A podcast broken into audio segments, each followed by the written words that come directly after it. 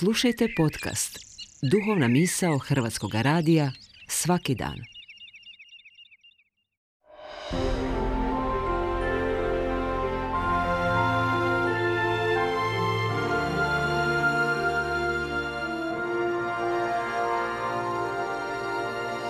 Duhovna misao. Urednica je Blaženka Jančić.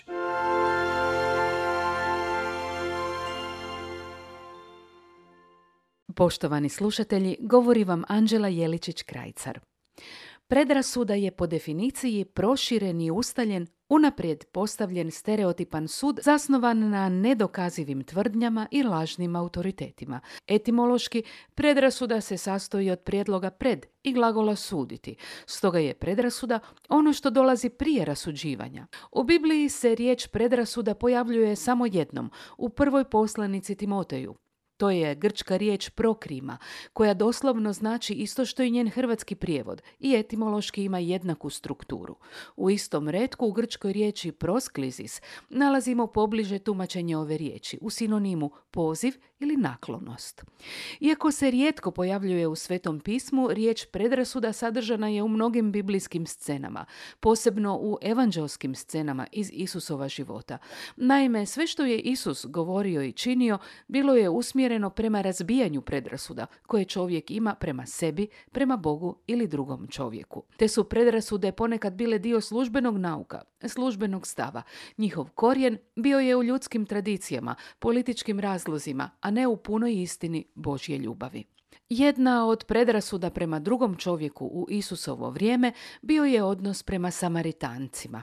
Smatralo ih se krivovjercima jer su de facto pripadali struji izraelskog naroda koja se otuđila od mainstreama, prihvativši tek jedan dio biblijskih knjiga. Imali su status sekte, sljedbe, a evanđelja nam otkrivaju koliko su antipatiju prema njima gajili oni koji su se smatrali pravovjernima. U jednom trenutku, kad žele uvrijediti Isusa, nazivaju ga Samarijancem. Kad Isus poučava o ljubavi prema Bogu i čovjeku, posebno o gestama koje otkrivaju dubinu nečije vjere, u Lukinom evanđelju daje primjer nekog Samaritanca koji je jedini znao učiniti pravu stvar.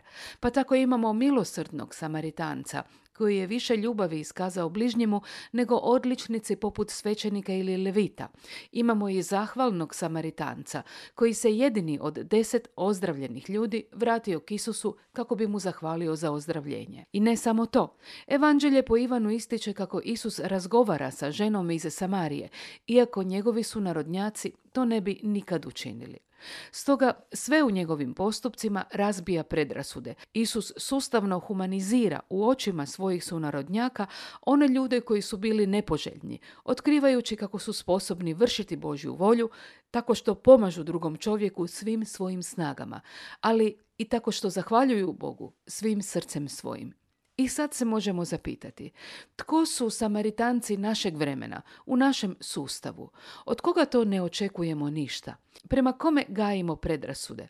Jer evanđelja nas uče da predrasude ili naklonosti ne proizlaze iz nehaja, već iz sustava koji odbija preispitati svoj odnos prema čovjeku. Nadalje, evanđelja nas uče da je predrasuda razbijena u trenu kad vidimo da pred nama stoji čovjek koji čini isto što i mi, možda čak i bolje, i koji u dubini srca stremi k istom cilju, kao i mi, a možda i dublje. No, nitko ne kaže da je lako razbijati predrasude, posebno vlastite. Zato je potrebno ipak nešto više od ljudske snage. Nije dovoljna kritičnost. Potrebno se napajati na izvoru same ljubavi, na izvoru ljubavi Božje, koja našu ljubav čini autentičnom, nepristranom i nehinjenom.